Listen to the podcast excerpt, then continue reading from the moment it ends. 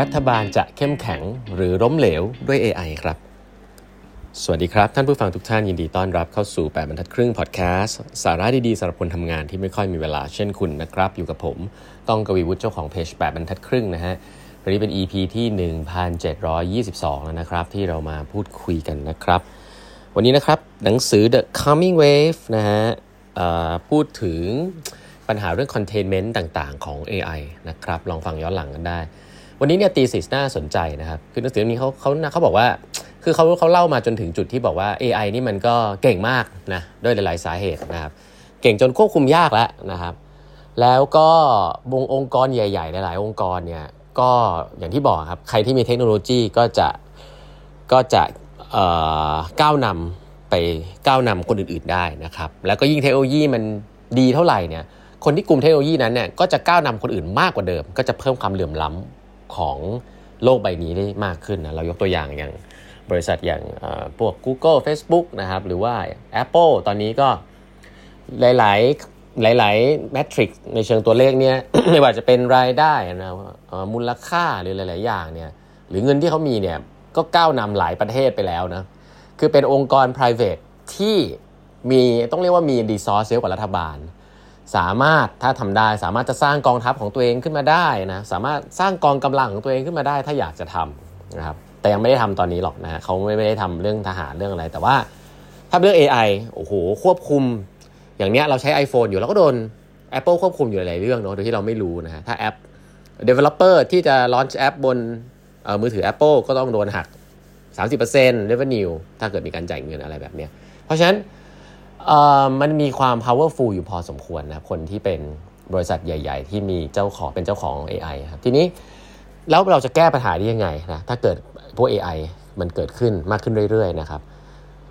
ก็มีการพูดถึงว่า entity หนึ่งซึ่ง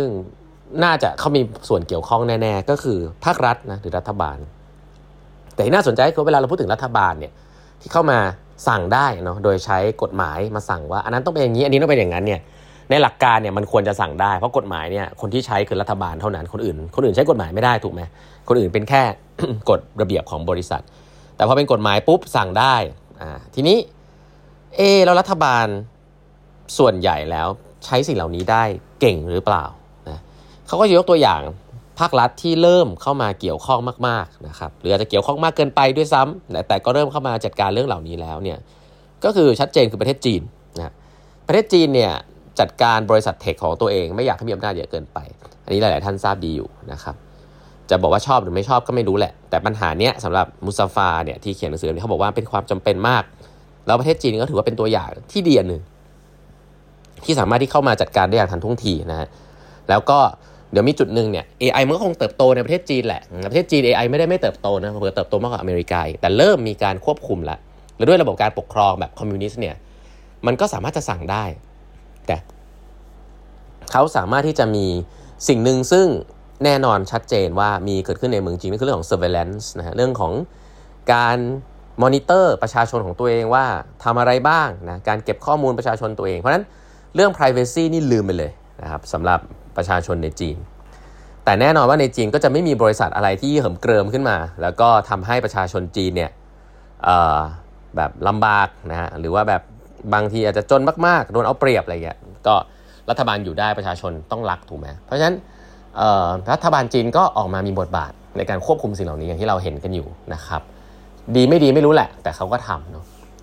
แต่ในขณะเดียวกันเราลองนึกถึงประเทศที่แบบยกตัวอย่างประเทศในแถบตะวันออกกลางที่มีสงครามอะไรแบบนี้ที่รัฐบาลก็ทำอะไรมากไม่ได้นะรัฐบาลก็ช้านะฮะไม่มีความรู้สู้ private ไม่ได้นะแล้วก็ยังช้าแล้วก็ยังตบตีกันอยู่เรื่องอำนาจอะไรซึ่งตัวเองก็ไม่ได้มี resource อะไรมากมายเนี่ยสิ่งที่มันเกิดขึ้นได้ในประเทศตะวันออกกลางซึ่งเกิดขึ้นแล้วนะครับแล้วก็น่ากลัวก็คือว่าพวกกองกำลังติดอาวุธต่างๆเนี่ยที่เขาไม่ได้สนใจรัฐบาลและอยากจะโค่นล้มรัฐบาลเนี่ยมีอยู่เยอะแยะเลยนะฮะ ISIS เองกองกำลังต่างๆนานาที่อยู่ในตะวันออกกลางเนี่ยลองนึกภาพคนเหล่านี้เนี่ย access to AI ได้ซึ่ง access ได้แน่นอนอยู่แล้วถูกไหมเพราะว่า AI มันคุณ access ได้อยู่แล้วอะถ้าเกิดว่ารัฐบาลไม่ได้มีความเก่งที่จะไปห้ามอะมันก็กลายว่ามันเป็นมีความเป็นไปได้นะครับว่ามันจะเกิดสิ่งที่เรียกว่าไมโครสเตทขึ้นเพราะว่าเมื่อไหร่ก็ตามที่คนไม่เชื่อในการอยู่กับรัฐบาลไหนรัฐบาลหนึ่งเนี่ยอันนี้ไม่ใช่เรื่องของพื้นที่แล้วนะ มันเป็นเรื่องว่าฉันอยู่ในพื้นที่เนี้ยแต่ฉันไม่อยากจะเคารพเธอแล้วอ่ะรัฐบาลแต่ฉันมีมุมมองอื่นๆว่ามีคนที่น่าสนใจว่ะเอาแบบนี้ก่อน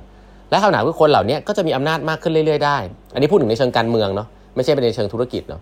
เพราะว่าคนที่ถือ AI อยู่และ access AI ได้เนี่ยสามารถจะทำได้หลายอย่างมากนะครับ AI ปัจจุบันเนี่ยช่วยในการทำ financial service แล้วนะฮะในการปล่อยสินเชื่ออะไรต่างๆเนี่ยไม่ได้ใช้คนทำแล้วเนาะบางทีใช้ AI ทำด้วยซ้ำแล้วก็แม่นกว่าด้วยนะ AI ช่วยโรงพยาบาลในการ diagnose โรคต่างๆแล้วนะฮะAI จริงๆสามารถจะช่วยคิดได้ด้วยซ้ำว่าเงินภาษีเนี่ยจะเอาไปใช้ทำอะไรนะฮะ AI ช่วยเรื่องกองทัพแน่นอนนะการปล่อยโดรน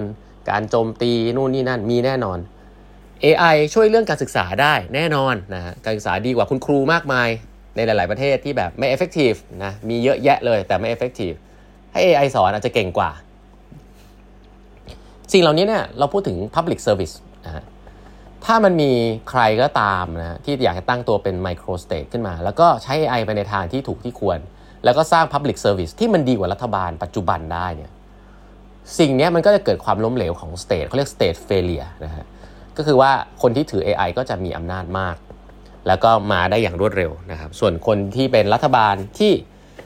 เป็นประเทศจีนเขาควบคุมใช่ไหมแล้วก็ดูแลแล้วก็บอกว่าก็เป็นประเทศแบบเราเหมือนเดิมนี่แหละนะแล้วก็รัฐบาลก็ค่อยๆดูแลกันไปอาจจะสูญเสีย privacy อะไรบ้างนะแต่ก็มีความสำคัญคือ regulation เขาก็จัดการได้แต่ประเทศที่จัดการไม่ได้แล้วปล่อยให้ AI มันเติบโตเนี่ยแล้วไปอยู่ในมือคนดีหรือคนไม่ดีเนี่ยการเปลี่ยนแปลงสำหรับประชาชนจะมีผลมากนะเพราะว่าใครที่ถือ AI อยู่และ access ได้เนี่ยจะมี power มากๆแล้วสิ่งนี้ก็เป็นสิ่งที่น่ากลัวนะฮะเพราะว่าจริงๆแล้วในสุดท้ายเนี่ยถ้ามันไม่มีใครมาคลุมอ่ะมันก็จะเกิดสิ่งที่เรียก inequality อยู่นั่นแหละนะฮะมันก็จะเกิดสิ่งที่เป็นโลกที่เขาบอกว่ามันไปได้2ทางก็คือโอ้โหโลกที่ดีมากๆเลยนะครับ AI จัดการทุกอย่างแล้วทุกคนก็ไม่ต้องทำงานนะยูโทเปียกับอย่างที่เขาเรียกดิสโทเปียก็คือเกิดสงครามนะที่ AI สู้กัน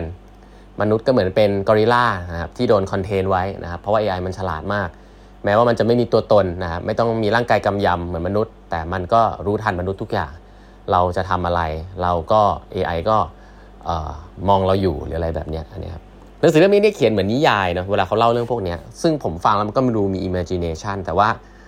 ฟังแล้วมันก็น่าจะเกิดขึ้นได้นะครับถ้าเกิดว่าตัวละครที่เรียกว่าภาครัฐเนี่ยตามเรื่องนี้ไม่ทันนะเพราะว่าอย่างที่เรียนไปเนาะถ้าเราปล่อยให้ private company พัฒนากันไปเรื่อยๆเนี่ยแล้วก็ระบบ academic พัฒนาไปเรื่อยๆเนี่ยทุกคนมี incentive ที่จะพัฒนามันไปจนสุดนะด้วยสาเหตุที่ว่า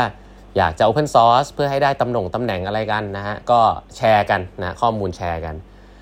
บริษัทก็อยากจะทำเงินสูงสุดให้กับ shareholder capitalism เขาไม่หยุดด้วยตัวเองอยู่แล้วครับเขาจะไม่มา regulate ตัวเองอยู่แล้ว